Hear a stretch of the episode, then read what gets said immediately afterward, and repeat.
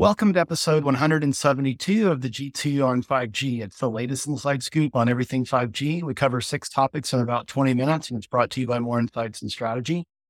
I'm Will Townsend, and joining me again, his fellow analyst Anshel Sag. And you and I have been on the road. I was I was with Marvell earlier this week. It's why we're recording on Saturday, and you were with AMD, right? Yes, I was with AMD and some other uh, CES previews. I had to do a red eye from San Francisco to New York, which is like the worst. Those are always fun. Yeah, I did one for the first time in about 10 years, just back in, I think it was October. And boy, yeah, I can't sleep on airplanes. I somehow managed from exhaustion to sleep two hours. Yeah, we'll be expeditious with our viewers and listeners this week, but we've got a lot of great topics to talk about. And I'm going to open up with what I believe is a watershed event for Open RAN. And unless you were living under a rock this past week, AT&T and Ericsson announced a huge partnership. And basically, and I was actually had an opportunity to speak with Yigal Elbaz that runs network operations for AT&T. I've known Yigal for many years. I was pre-briefed several hours ahead of the announcement, but at a high level, AT&T is aligning with Ericsson to deploy Open RAN in a big way. And this is not, obviously, this is a brownfield network, highly complicated, but the spend could reach over $14 billion over the five year term with, with Ericsson. And um, the plan is for AT&T eventually to drive 70% of its wireless network traffic over open standard architecture. So this is huge. And I got a couple of insights here. Um, uh, number one, uh, if anyone can pull this off in the U.S., in my mind, it's AT and T because they have a history of being focused on open source. Um, they about a year ago they transferred a lot of their IP and uh, a lot of the folks that were working on a lot of their open network uh, initiatives to Azure, so that they could focus on their core competency. But Ericsson represents an opportunity. John Stankey, I think I, I read several articles and he was quoted as this was fairly opportunistic to align with one particular vendor. And so there's been a lot of question around what does this mean for Nokia? I, have read a lot of articles um, have been Beatty, and at the end of the day, Eric's Nokia is not necessarily out of the mix. And speaking with Yigal, he needed to choose one path to reduce complexity I think Ericsson is also a great choice because Ericsson has a huge engineering center in Lewisville, which is very close to AT&T's corporate headquarters in Dallas, downtown Dallas. And the integration with is going to be complex. And so having engineering resources closer to HQ, I think is going to help. But in the long term, this doesn't necessarily rule out Nokia being a participant. AT&T is stating that this is a multi vendor ecosystem approach. And so there are going to be a lot of different infrastructure providers that'll be involved in the mix. But from my perspective, this is really a watershed event for Open RAN. Certainly, Vodafone in Europe has been very aggressively deploying Open RAN, but really AT&T is the first major U.S. operator to really make this bold commitment. And my gosh, 14 billion in spend, wanting to drive the majority of its network traffic through open platforms. This is huge, man. What do you think? I have a lot of thoughts, but I'm going to be very concise with them because I've already thought about them. One, I think it's really interesting that Ericsson is the vendor because Ericsson was by far and away a laggard on Open RAN for a while. And they were on the bench, and EL and I talked about that. So yeah. you're right. That's a great observation. They, yeah. they like flipped the script. And then also, they I, when you look at Ericsson and when you think about Open RAN, you don't really think Open RAN. Let's go Ericsson. I think it's interesting. They've clearly made improvements to their solutions, and I think to your point, AT and T is the most likely candidate for this because for the last five years they've just been software defined everything. That's why yeah. I thought they would be the first with standalone because it's so much about virtualizing the RAN. And yeah, I just think that this is a good move for AT&T. And I think down the road, right now they're one vendor, but I think down the road, it gives them the opportunity to yeah. have a multi-vendor strategy beyond Nokia Ericsson and bring in more companies into the fold, which I believe was the entire goal of Open RAN to begin with. Yeah. Um, and maybe opens more opportunities for uh, domestic vendors to compete and potentially lower costs. Yeah, I asked the question, and it's funny. You and I were were back channeling when the news broke, um, and I asked the question. I go, "Does a, is is any of this sort of rooted in your desire to align to the U.S. government's desire to domesticate the, the, the supply chain for 5G and beyond?" And I didn't really get a straight answer from Mr. Buzz, but the reality is AT&T does a lot of uh, work with the federal government. I have a good friend that uh, state and local government sales uh, with AT&T. And so that has to be a factor as well. But I think what, what Mr. Elbaz stated was this is going to provide us, it's not necessarily a CapEx, OpEx thing from their perspective. It's an agility thing so that they can deploy, you know, new services faster and leverage. You know, and obviously over time, there there will be capex and opex benefits tied to that. But this is what I'm hearing from executives, and I think what I read in another article from CEO John Stankey was around this. This is more about agility and diversifying uh, the ecosystem and the supply, chain. and then obviously the supply chain factors into that as well. But anyway, it's exciting news. I think we'll continue to hear more about this. But let's go to your first topic. We're going to talk about another mobile network operator in the US, T-Mobile, and I caught this news as well they're deploying standalone 5G millimeter wave. And I think that's going to be pretty exciting for its fixed wireless access services, but I'll let you take it. I don't want to steal your thunder. Yeah, this was a test, a millimeter wave using standalone, which, if you think about most millimeter wave deployments, have been millimeter wave on the downlink over 5G and then 4G on the uplink. This is a, I would say, an integration of millimeter wave into the already existing standalone infrastructure. Yeah. They were able to get uh, peak downloads of 4.3 gigabits per second using eight channels of millimeter wave spectrum, um, mm-hmm. which is in the expected performance scenario. Uh, also, they worked with Ericsson and Qualcomm to achieve this. So Ericsson was most likely the infrastructure vendor. Qualcomm is probably the UE. And yeah. they also reported a 420 megabit link. So that's a pretty big one. And they were using, they weren't using any low band or mid band as the anchor. So it was just millimeter wave.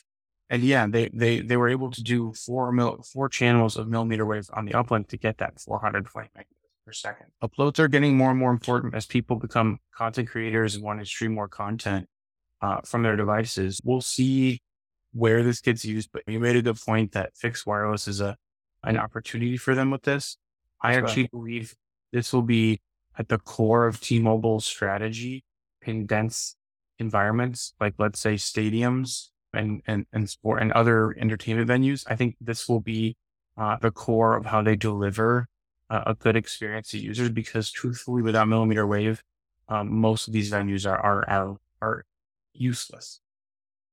Yeah, I agree. And I think you mentioned the stadium, the kind of the density type applications when a lot of users come together at once. And it's so one of the challenges with millimeter wave is propagation, and you have to densify, right, to, to extend um, the signal range.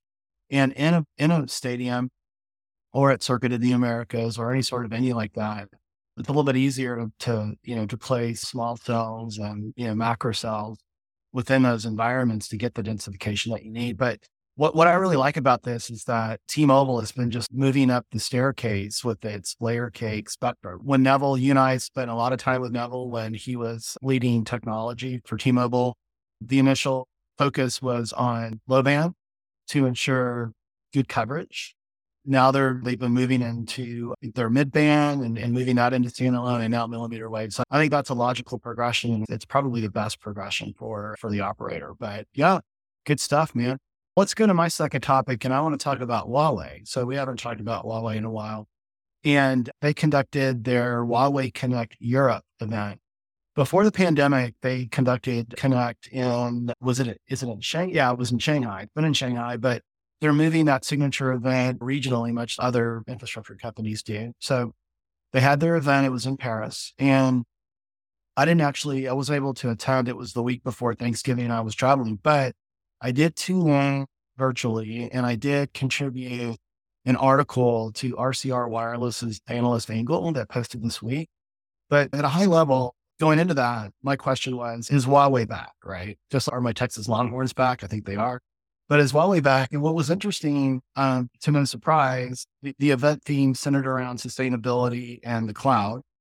And from a sustainability standpoint, um, always been very focused on um, initiatives that are uh, designed to reduce power consumption. And so at the event, um, they had, you know, several, you know, customers and partners on stage that included Solar Power Europe and the Global Enabling Sustainability Initiative. And it's no secret that one of the pivots that Huawei has made has been around solar and not necessarily manufacturing the panels, but the solar inverters. And so they've quickly, over the last year and a half to two years, they developed a, a portfolio of uh, solutions. And uh, I talk about that in the article. So we'll include the link uh, when we post the podcast here. But I think that sort of marks a, a, a positive pivot in for their, their business direction, given that they've had softness, obviously, in their cellular infrastructure business based on the entity listings and that sort of thing. But the other thing, and it's more of a, I think, a me too, fast or slow follower, however you want to characterize an approach. But they're focused on cloud service delivery. And to no surprise, AI is in the mix with that as well. So they're definitely trying to compete with the likes of HPE GreenLake and Dell Apex. But they've also, just like I think everyone else, they've announced new AI models. They have a model called Pangu and GaussDB. GaussDB is a distributed cloud database. But what Huawei points to is that a lot of these initiatives around their cloud services are enabling startups in Europe that want to do business in China and vice versa. China startups that want to do business in Europe. It's helping facilitate that through, through connectivity. I think at a high level, are they back? Certainly they're they're remaining relevant. They're focusing on the right things that everyone else is focusing on. A lot of their success is self-reported.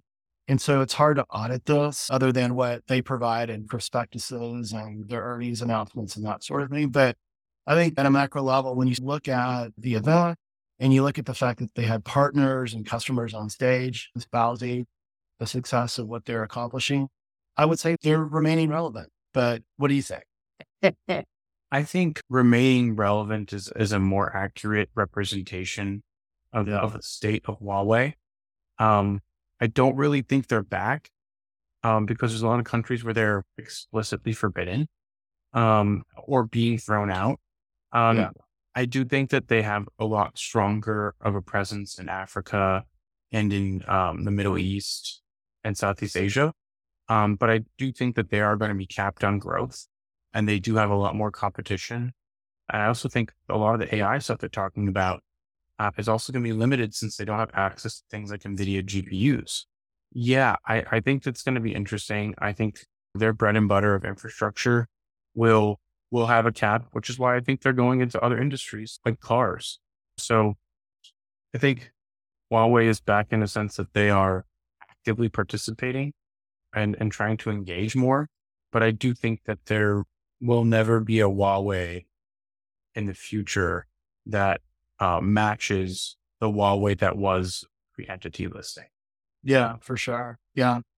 But financials are rebounding. Again, a lot of this is self reported. And, and it's, hey, focusing on supporting greener energy technologies like solar is a good thing. So, are there security concerns around solar inverters? Who knows? But, but anyway, let's go to your second topic. And you want to talk about Apple and what is this beeper mini drama? yes. So, beeper mini was an app that launched last week, essentially, mm. or this week, if you can call it that. But basically, yesterday, the app stopped working. What is Beeper Mini? Beeper Mini was a app that launched for Android that allowed you to message your iPhone user friends as a blue bubble. So that way you could have all your conversations with your iPhone friends as if you were an iPhone user and you wouldn't break the group chats and you wouldn't be seen as a pariah. Three days later, it stopped working. and there are no clear statements from the company why it wasn't working, but it, most people believe that what happened is the Beeper Mini was able to reverse engineer iMessage and figure out a way to make it work for Android users. Yeah. And three days later, it stopped working. And now Beeper Mini says it's back today which we'll see how long that lasts. But they they say that based on the reports I've seen, that the CEO believes that the Apple found a way to cut them off. I'm sure that any good app that's trying to solve a problem like this most likely knew this was going to happen and already had the backup plan. Yeah. Um, it's just a question of how many backup plans do they have. And also, this kind of demonstrates how Apple is not really a, I don't know how to put this, a good steward of the industry. And they can probably claim that this is a security breach of some sort. But the reality is that Android users don't really want to use iMessage or have a separate app to iMessage i iPhone users. Yeah. And that the EU was justified in pushing Apple to support RCS, which they say they will now. And maybe because they said that they'll support RCS, they think they can get away with doing this. But I'm sure European regulators are watching this very closely and maybe even wanting to go harder on the hammer to, when they drop it on Apple. That's the crux of it. Uh, Beeper Mini is back, but we don't know for how long.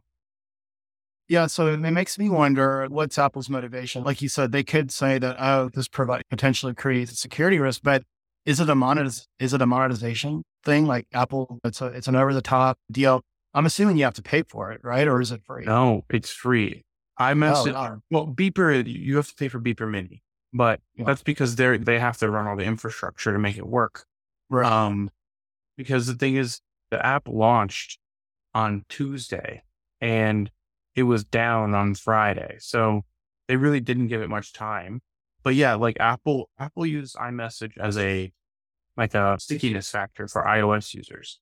They don't really make any money on it, but it, if it keeps people on iPhone and allows people to socially shame others for not being on iPhone, um, that's worth more than its weight in gold. Yeah, no, for sure. Interesting. Apple drama. Let's let's go to my third and final topic, and I want to talk about Dish and EchoStar. So this week they officially received approval for the combination of the companies. But it begs the question, like, will it make a difference? There are a lot of hurdles in front of Dish being successful. And one of them is just not having the the dollars to to continue building out their their highly disaggregated, open, virtualized cloud native network. And they announced the merger agreement on August 8th. Yeah, it takes a few months for the regulators to review all of this. But one of the biggest hurdles is going to be I think they've got a note that's 2 billion. It's huge. That's going to mature, I think, in December of 2025. So it's a couple years out. But so the clock is ticking. The runway is going to shorten here pretty quickly. What do you think? We've talked about this combination, this tie up in the past on other podcasts, but what do you think? Are they going to be able to to make a, a run at it? I think really what this is, this is Charlie Ergen buying himself more time. Right. That that's um, my impression as well. Because without this merger approval, Dish is dead. For sure. That's effectively how I see it. This buys him more time to figure out what he's doing and find someone to run the company that will lead them to success. But I'm my, my optimism for Avenger wanes by the day. Yeah. And I wish they are successful and hope that they are successful, but my confidence in their success uh, just keeps getting worse every day. Yeah, it's not like it's looking pretty bleak and management shuffles continue. And yeah, it'd be great to have a fourth operator be competitive in, in the market, but from my perspective, they clearly haven't articulated a plan that provides differentiated value in the market. It just seems to be all about access and anchoring its initial plans on its prepaid business. So they've been losing subscribers like crazy there. So I also think AT&T's move to Open RAN removes some of that novel Open RAN thing that they were pushing when they yeah. launched. For sure. Yeah. And it's, I tell you what, man, the lift to do this in a, an established brownfield network is tremendously more complex than it is with a, a net new greenfield deployment. But anyway, Let's go to your third and final topic. You want to talk about Telefonica and Nokia, and they are partnering to open a 5G holographic lab in Spain. And hey, surprise, standalone's a part of the mix. Yes. So this is a a lab that's being created to it's a lab at the Valencia Polytechnic University in Spain. And they're claiming this is the first lab in Spain for the development and testing of holography uh, as a use case based on 5G communications. They're going to be using 26 gigahertz as their band for communication. They're going to be doing both standalone and non standalone. Um, Definitely millimeter wave, right? Definitely millimeter yes, wave. It is yeah. millimeter wave. It will be, I guarantee you will be mostly focused on standalone. And Telefonica will be the one who will help deliver network operations, which includes working with 5G cloud and edge compute to, to send and receive these holograms. And yeah, it's a really good development because holograms are going to be a way that we see things in AR. And this is, this lab is part of the Advancing 5G Immersive project, which was financed by the Spanish Ministry of Economic Affairs and Digital Transformation with mm-hmm. next gen EU funds from the European Commission. So it's like European Commission, Spain, and then the lab. And I'm sure the lab will throw some money at some developers too. But yeah, Nokia is obviously providing the 5G equipment and the university is supplying the research team. So they're going to do a lot of research in, in holography and using 5G millimeter wave as their anchor.